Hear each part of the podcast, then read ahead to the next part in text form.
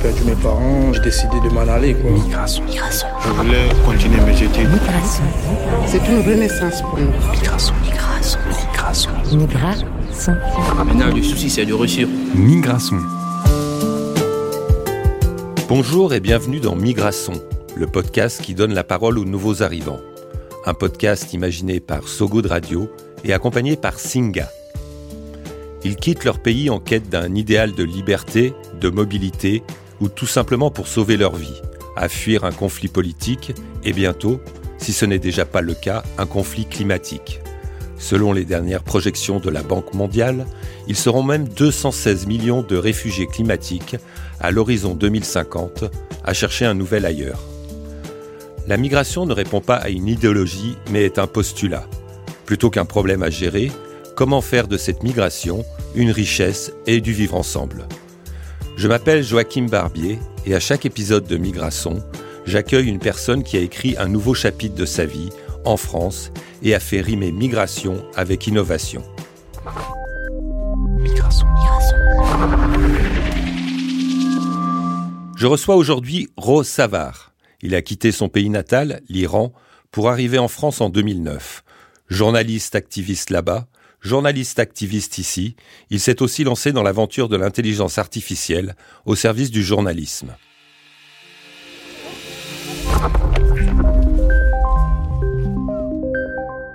Bonjour Rossavar, comment ça va? Bonjour, ça va très bien Joachim. Parmi toutes mes lacunes, je ne parle pas persan. Comment est-ce qu'on prononce votre prénom et votre nom? On prononce Rou Savar, et Rou ça veut dire euh, l'âme en persan et en arabe. Est-ce que vous savez pourquoi vos parents vous ont donné ce prénom? Bien sûr. Mon prénom euh, en complet, c'est Ruhollah, ça veut dire l'esprit de Dieu.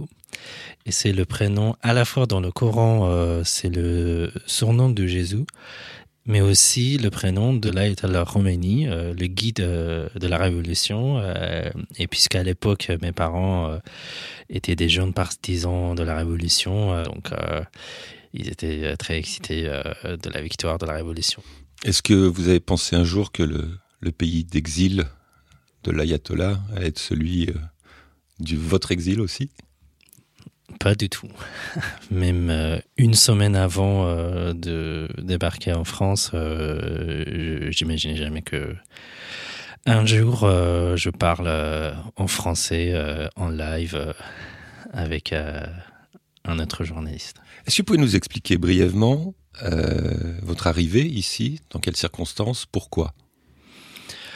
Je suis journaliste et euh, en Iran, j'étais activiste politique aussi. J'ai contribué euh, à la conception d'un mouvement démocratique en 2009. Et on a soutenu un, candidat euh, qui, a gagné les élections, mais euh, les autorités, euh, et notamment le président sortant de l'époque, Mahmoud Ahmadinejad, n'ont pas accepté le résultat. Ils ont d'abord triché, en plus réprimé les manifestants. et puisque j'avais un rôle dans la mobilisation des gens, surtout avant euh, les élections et un peu après aussi, j'ai fait euh, le jour de, des élections des interviews avec euh, des médias internationaux et euh, on, on m'a arrêté et, et ensuite j'étais obligé de quitter le pays. Vous arrivez en France, est-ce que c'est une destination accidentelle? Comment ça se passe? Très accidentel. Euh, Je suis sorti de l'Iran seulement dans l'objectif de euh, de rester un peu de temps en Turquie euh, pour que les choses se, calment, mais les choses ne se sont pas calmées et se sont, euh, empirées. À un moment donné, j'avais deux propositions, d'abord des États-Unis, mais aussi ensuite de la France, mais surtout pour la France. J'avais vraiment peu de temps pour dire oui. Et une semaine plus tard, j'étais à Paris. Quel est le souvenir de la première image que vous avez en arrivant? Euh, L'aéroport de Charles de Gaulle, euh, immense mais très moche.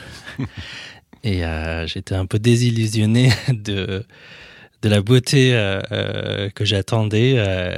et aussi, il pleuvait. C'était le 3 novembre 2009. euh, Et même là où je suis arrivé, c'était un, un bâtiment, un foyer pas très agréable. Donc, euh, tout de suite, je me suis dit, OK, il faut euh, oublier tous les clichés euh, que tu as de la France euh, et de s'adapter à la réalité. Est-ce que ça a été difficile? Bien sûr, oui. Mais, mais je m'y attendais.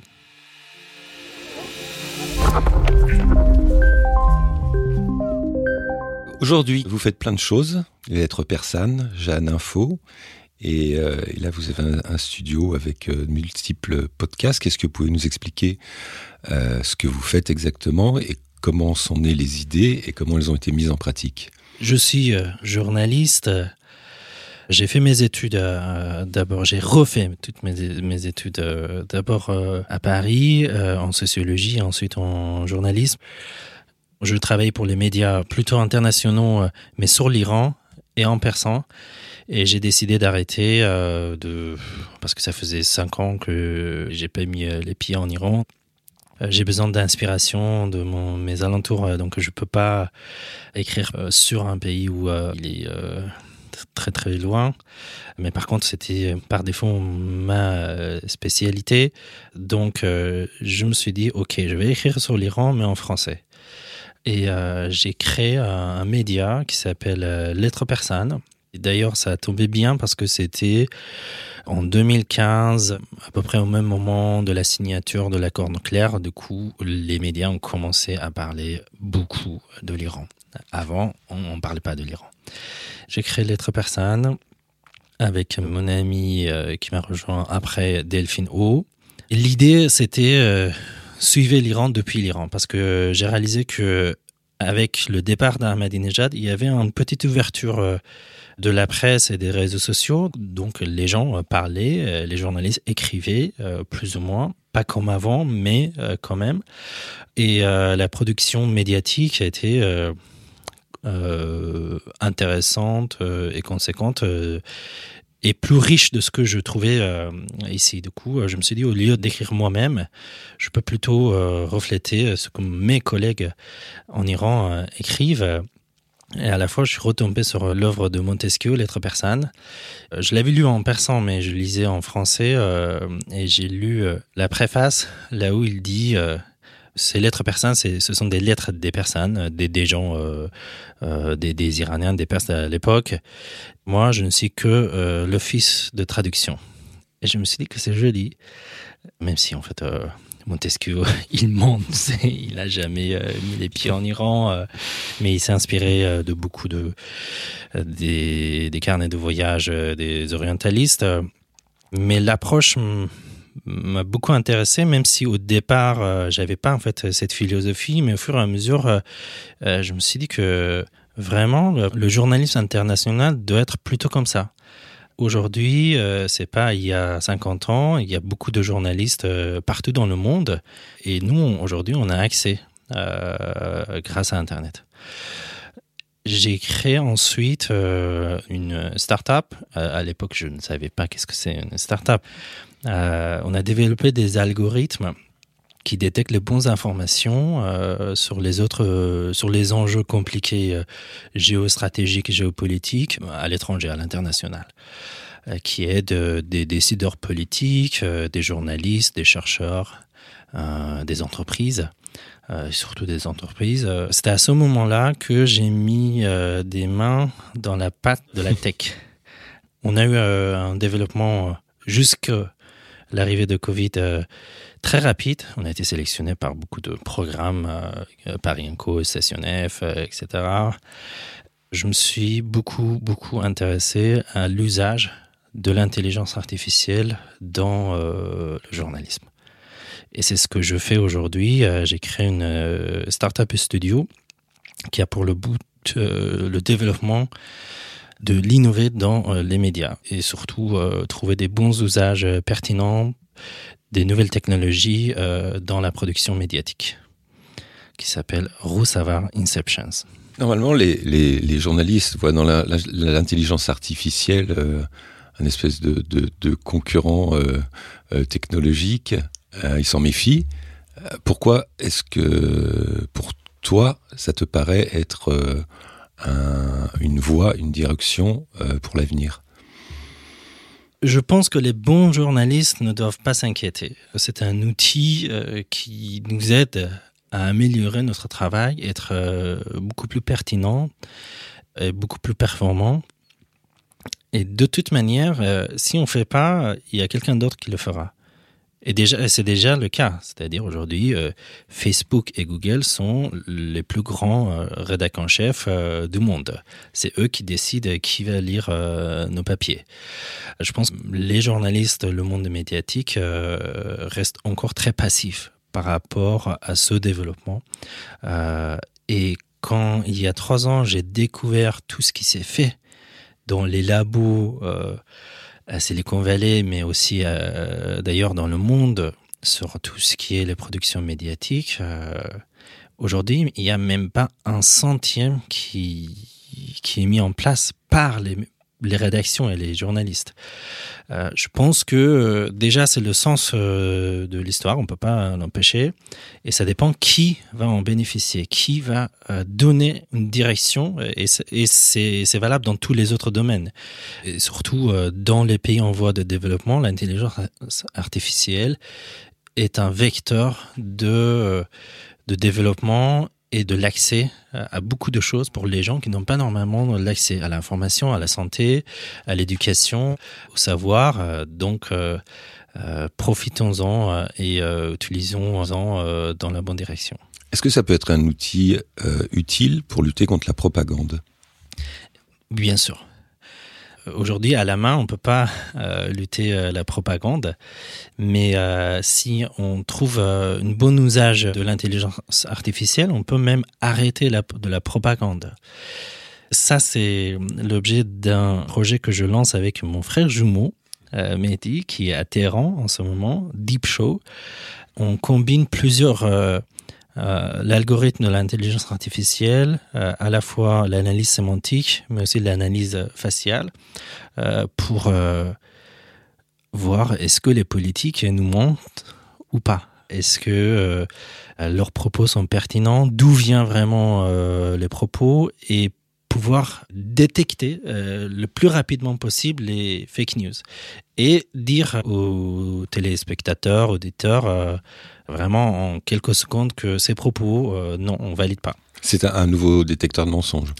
Oui, c'est très euh, important qu'aujourd'hui, euh, les citoyens et les journalistes qui sont les micros et l'œil et la voix des citoyens soient armés par ce genre d'outils. Et que nous savons aujourd'hui que en fait, les, autres, les, politiques, les grandes entreprises, surtout en Europe, euh, les mouvements d'extrême droite euh, sont très très très en avance en ce qui concerne euh, l'usage des nouvelles technologies. En quoi ces, ces nouveaux hum, territoires d'innovation que tu tentes d'utiliser pour le, pour le journalisme sont marqués par les contraintes du journalisme en Iran? Est-ce que le fait d'avoir euh, ex- exercé dans un pays où il y a une censure euh, t'a fait poser la question de comment euh, passer outre ou comment proposer quelque chose qui soit à la fois universel et en même temps qui soit efficace? Il y a un double rapport, au, moins dans mon cas. D'abord, mon vécu en Iran, mais aussi l'expérience de l'exil et de l'immigration. Quand tu arrives ici, tu maîtrises pas la langue, qui est l'outil de travail de journaliste. T'as pas de réseau, euh, tu connais personne. Donc, il faut trouver les autres moyens pour contourner euh, les contraintes, euh, pour pouvoir euh, exercer ta passion et ton métier. Pareil en Iran, en tant qu'activiste ou journaliste avec les tendances réformistes, démocratiques, j'ai jamais passé à la télé en Iran.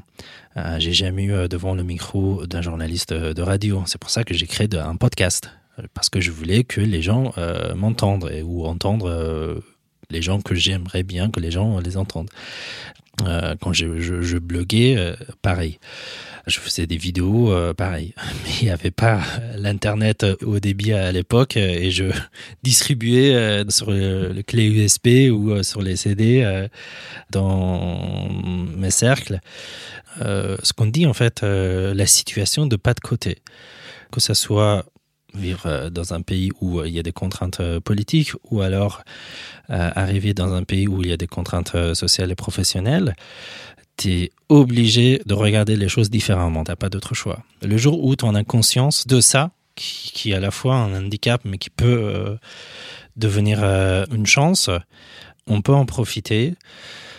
Et c'est ce que j'ai fait, c'est-à-dire j'ai commencé à regarder les travaux des médias euh, avec qui je travaillais, c'est-à-dire euh, les médias euh, en France, en Angleterre, aux États-Unis, et ce qui manque. Est-ce que moi je peux faire en tant qu'un outsider Quel est mon chemin raccourci pour pouvoir créer ma place dans cet endroit-là?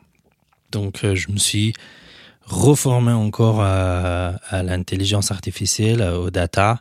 Je suis pas, je suis pas un expert en, en intelligence artificielle, mais je sais comment concevoir euh, un projet, comment euh, travailler avec les, développeurs, euh, quel outil est apte à, quel besoin. Et, et tout ça m'a ramené à être plus ou moins innovant. Après, quand on crée des choses, il faut en profiter, il faut l'utiliser, il faut le monétiser aussi. Aujourd'hui, j'ai passé cette cape-là de euh, euh, pouvoir approprier une compétence, disons rare, qui a un usage euh, et un intérêt euh, euh, public. Est-ce que la question de son utilité sociale, euh, est-ce qu'elle s'est posée pour toi? Évidemment. Parce que je pense qu'en fait, on a, on a une seule vie. et euh, il vaut mieux euh, faire des choses euh, qui ont un peu d'intérêt. À la fois pour soi-même, mais aussi euh, pour euh, les autres, euh, pour ses convictions.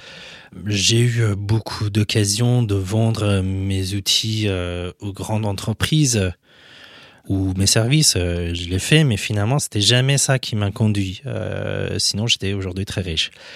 J'ai choisi une voie de l'innovation et de combat aussi. C'est-à-dire, je ne dis pas que le journalisme m'intéresse parce que c'est le journalisme. Euh, le journalisme m'a intéressé quand j'étais activiste en Iran. Euh, parce que j'ai ré- j'ai réalisé que on peut euh, toucher beaucoup de sujets, on peut être utile dans la politique, sur les questions de société, dans l'économie. En, bon journaliste, on doit être toujours humble et de comprendre qu'il y a énormément de choses qu'on ne sait pas. Euh, donc, euh, il faut toujours enquêter. Mais euh, je me suis jamais contenté de seulement enquêter. Je, me suis dit que je dois créer aussi. D'où un peu ma sensibilité entrepreneuriale.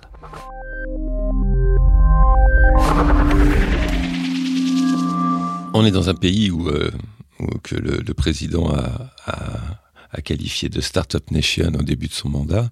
Tu as un projet. Est-ce que dans un pays comme la France, c'est facile de le mettre en application ou alors euh, tu as rencontré des résistances, des freins et des choses qui t'ont énervé, des choses qui t'ont surpris? Il y a trois ans, euh, j'ai été invité à l'Élysée dans un rassemblement de Startup Nation euh, de France Digital euh, avec beaucoup d'innovateurs, euh, créateurs, pour la plupart jeunes, que j'ai- beaucoup d'admiration pour ce genre-là. Le président a affirmé sa volonté pour attirer tous les talents du monde en France.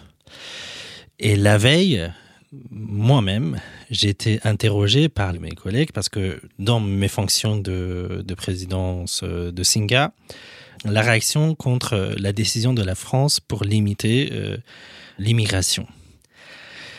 Et euh, je disais à mes interlocuteurs que je suis la même personne. Hier, j'étais face à un État qui veut limiter l'immigration. Et aujourd'hui, je suis face à un président qui plaide pour euh, être beaucoup plus accueillant.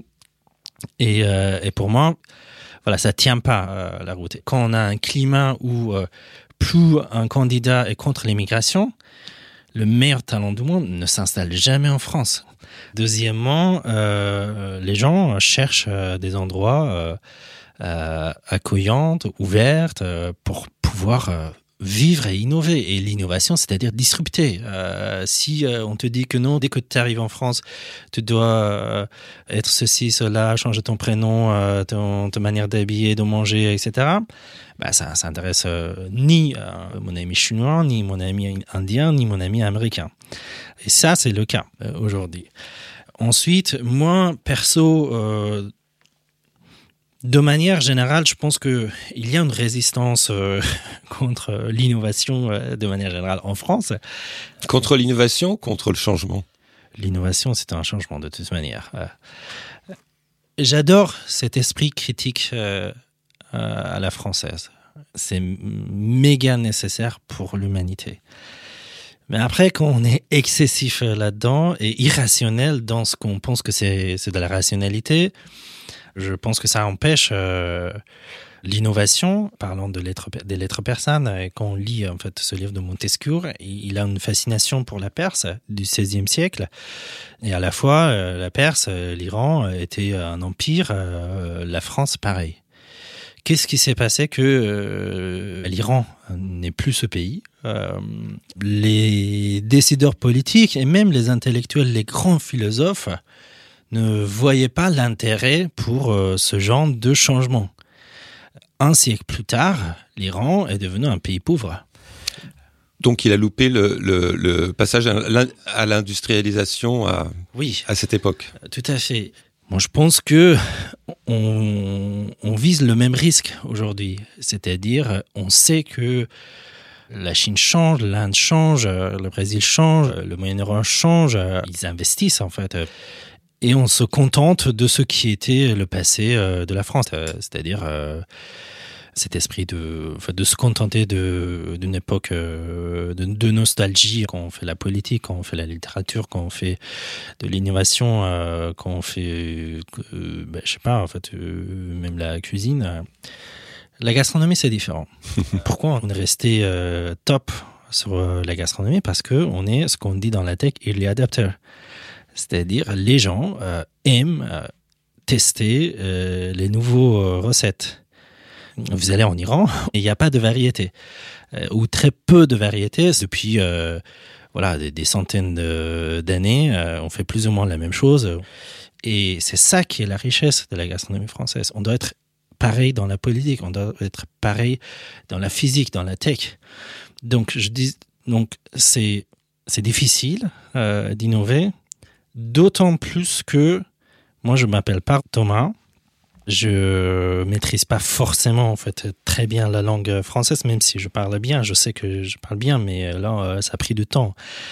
Je fais pas partie des mêmes réseaux de mes interlocuteurs parce qu'en grande partie quand on accueille une innovation dans l'étape de la création c'est par l'affinité qu'on a avec la personne ou la confiance et, quand tu es un outsider et je suis outsider dans tous les temps du terme Euh, c'est difficile.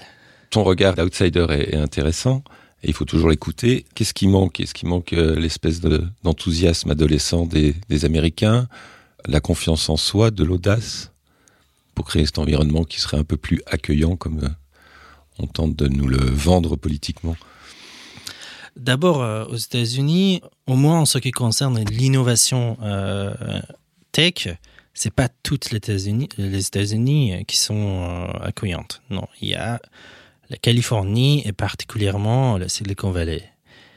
Par contre cette petite euh, ville suffit euh, pour euh, disrupter euh, vraiment une industrie donc pour un peu genre euh, sortir de cette image des États-Unis euh, qui sont hyper non il ya de ségrégation euh, pareil mais par contre en fait le, milieu de tech est plus le plus inclusif aujourd'hui dans le monde même en France. J'ai passé presque un an et demi Stationnev.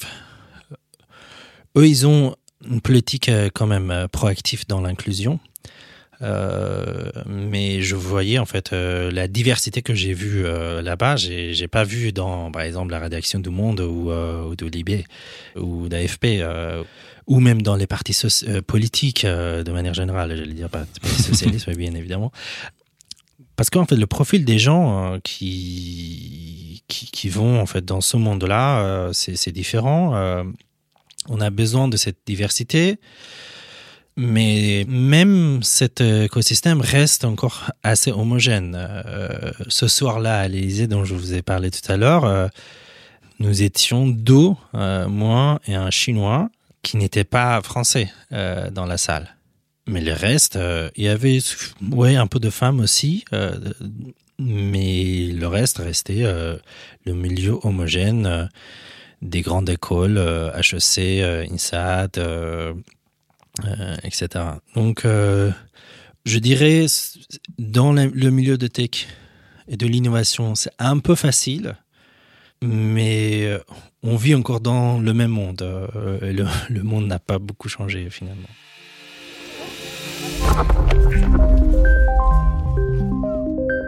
Pour revenir au passé, euh, est-ce qu'on parle suffisamment de l'Iran? Et comment est-ce que tu juges la façon dont on en parle? Suffisamment, c'est un peu relatif. Mais euh, oui, euh, carrément depuis 2015, euh, l'accord nucléaire. Mais de manière générale, euh, bah, quand on parle de l'Iran ou, les autres pays, moi je trouve qu'il y a un, un problème méthodologique qui est l'approche orientaliste ou néo-orientaliste. D'abord, beaucoup de journalistes ne sont pas du tout formés sur le sujet, ni sur le pays. Mais c'est facile, euh, c'est un pays lointain, euh, euh, donc on parle de ce pays, euh, personne vient nous chercher pourquoi tu as dit ça? Alors que si nous, en tant que journaliste aujourd'hui, on parle d'un sujet de société ou de politique français, rapidement, on a des collègues, on a des activistes sur le dos. C'est facile d'être légère sur un autre pays. En plus, quand il s'agit de l'Iran ou, je sais pas, la Chine, il y a peu de journalistes internationaux euh, qui ont une connaissance euh, vraiment profonde euh, sur leur sujet. Je reste critique parce que je pense que c'est ça qui, qui a fait mal de, de, journalisme. C'est-à-dire, quand j'écoute à la radio, par exemple sur la France Inter, un journaliste qui fait un reportage aujourd'hui euh, sur les élections présidentielles iraniennes, alors que j'ai écouté le même journaliste euh, il y a deux jours sur une inondation dans le sud de la France, je me dis, d'abord, il dit un peu n'importe quoi, ou c'est assez légère euh, sur l'Iran, mais je me demande, est-ce que sur l'autre sujet, il est légère ou pas? Sur international, c'est devenu un peu... comme quoi, en fait, on donne un prime aux, jeunes journalistes ou, moins jeunes pour aller faire un voyage euh, et euh, pendant une semaine euh, et faire un reportage sur un pays où, jamais, en fait, ils ont travaillé dessus. Donc, la qualité n'est pas ouf. Mais je constate que ça améliore. Mais le journalisme international reste un peu antichambre ou voilà, un peu backyard de journalisme. Euh, c'est pas très sérieux. Juste deux dernières petites questions euh, anecdotiques pour finir. Qu'est-ce qui, qu'est-ce qui vous fait sourire en France par nos petites habitudes qui, qui, qui vous arrachent un sourire? Euh, oh là là. C'est dur après toutes les critiques que j'ai fait. On est là pour ça. Ouais. Pendant un certain temps, je faisais beaucoup de, de dates sur les applis de rencontres parce que je ne voulais pas faire de rencontres dans mon milieu professionnel. Le fait qu'on doit faire beaucoup de chats sur les applis de rencontres m'a énormément soudé. Un jour, j'ai parlé avec un ami, euh, lui, il est aux États-Unis. Je lui ai dit, mais en fait, ça, j'arrive pas à suivre, j'aime pas, en fait. Euh, en plus, euh, écrire en français, c'est pas vraiment mon truc, mais de manière générale, faire deux, trois semaines de chat. Et non, mais non, c'est pas comme ça, c'est peut-être toi. hein. Moi, je sors rapidement avec mes dates. Je dis, mais. Et je me suis intéressé au sujet et j'ai fait quelques recherches et je suis tombé sur les études qui disent que les Françaises sont en top, loin des autres. Qu'ils passent en fait beaucoup de temps euh, à écrire euh, et à vouloir euh, lire et discuter avec l'autre personne. Et alors que les Américains sont les champions de euh, Salut, ça va? Euh, Bah allons prendre- boire un coup. Du coup, euh, ça me fait sourire et tout de suite après, j'ai écrit sur mon profil. Bah, si tu veux parler deux semaines seulement en chat, c'est pas moi. Donc euh, voilà, ça c'était une petite anecdote. Ok, peut-être peut-être ce qui nous reste de, de tradition euh, littéraire euh, romantique. Tout à fait. Et en plus, on sait que l'écriture, surtout, c'est un, euh, c'est un vecteur de discrimination euh, partout dans le monde, mais particulièrement en France. euh.